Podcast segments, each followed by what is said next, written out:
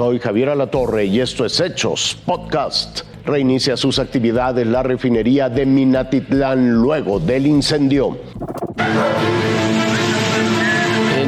En el U100, o sea, en esa parte de aquí que está hacia espaldas mías, este fue el, la zona. Comentan que sí se escuchó el, un estruendo, o sea, pero este, de ahí pues ya se derivó lo que es este pues el incendio. Cuatro trabajadores lesionados fue el saldo del incendio registrado anoche al interior de la refinería Minatitlán al sur de Veracruz. En un comunicado, Petróleos Mexicanos confirmó que tres de ellos sufrieron quemaduras y se encuentran internados en el hospital regional, mientras el trabajador que sufrió una torcedura ya fue dado de alta. horrible, horrible, horrible. El fuego causó impacto entre la población minatitleca, principalmente en quienes viven en las inmediaciones de la refinería, que aunque dicen estar acostumbrados, aseguran que no dejan de sentir temor cuando escuchan un estruendo o hay fuego. Tuvimos miedo, estuvimos a punto de salirnos, irnos con otra familia fuera de aquí. Pues ya después vino la calma, nos tranquilizamos, ya estamos acostumbrados porque ¿qué más vamos a hacer? ¿A dónde vamos a ir?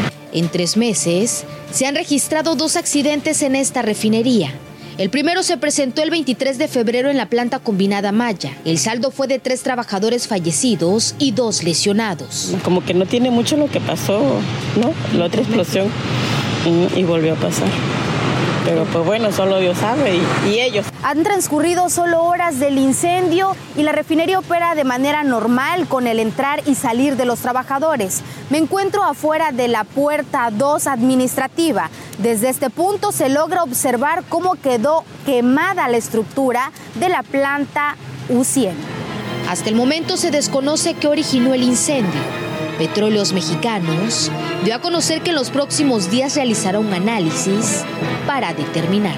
Heidi Castellanos González, Fuerza Informativa Azteca. El Popocatépetl se internacionaliza y hace sufrir a más de un conductor de noticias. Un auténtico galimatías. En eso se ha convertido para los extranjeros tanto la erupción del volcán Popocatépetl como el manejo de la emergencia en las zonas aledañas a Don Goyo.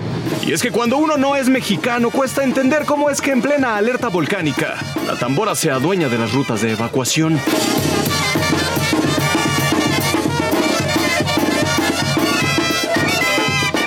Pocos, por no decir que nadie, entiende cómo la gente no sale corriendo de las faldas de un gigante de casi 5.500 metros de altura, que encima parece furioso. Así lo ven los argentinos. Uno de los volcanes más conocidos de México en erupción. Tuvimos unas imágenes donde estaban celebrando el Santo del Pueblo como si no pasara nada. Yo acá estaría corriendo hasta la casa de mi abuela en la Patagonia. Así los brasileños. Para nosotros de Brasil nos parece algo aterrador solo escuchar la palabra volcán. Para nosotros nos parece mucho más eficiente para celebrar la vida, escapar. El acertijo se queda sin respuesta cuando deben pronunciar el nombre del volcán que amenaza con hacer erupción. Volcano called Popocatépetl. Así le llaman al Popo en Sao Paulo. Popocatépetl. Popocatépetl. Así lo hace un francés desde Luxemburgo. El volcán Popocatépetl. Popocatépetl. Aquí un amigo ecuatoriano. Popocatépetl, de México. Así lo pronuncian en Panamá. Popocatépetl. Lo que para unos es emergencia, para otros es fiesta. Y lo que para unos es Popocatépetl, para otros es Popocatépetl. Total que en cuestiones como esta, la geografía vuelve subjetiva hasta la mismísima realidad. Mexicano, no, no, no, hasta ahorita no se ha espantado, ¿verdad? Ahorita estamos aquí festejando. Raciel Cruz Salazar. Popo es este, en, en, eh, sintetizado, pero ahí lo estamos viendo, es el Popocatépetl, eh, o Popocatépetl, eh, el, el volcán. Fuerza Informativa Azteca. Hasta aquí las noticias, lo invitamos a seguir pendiente de los hechos.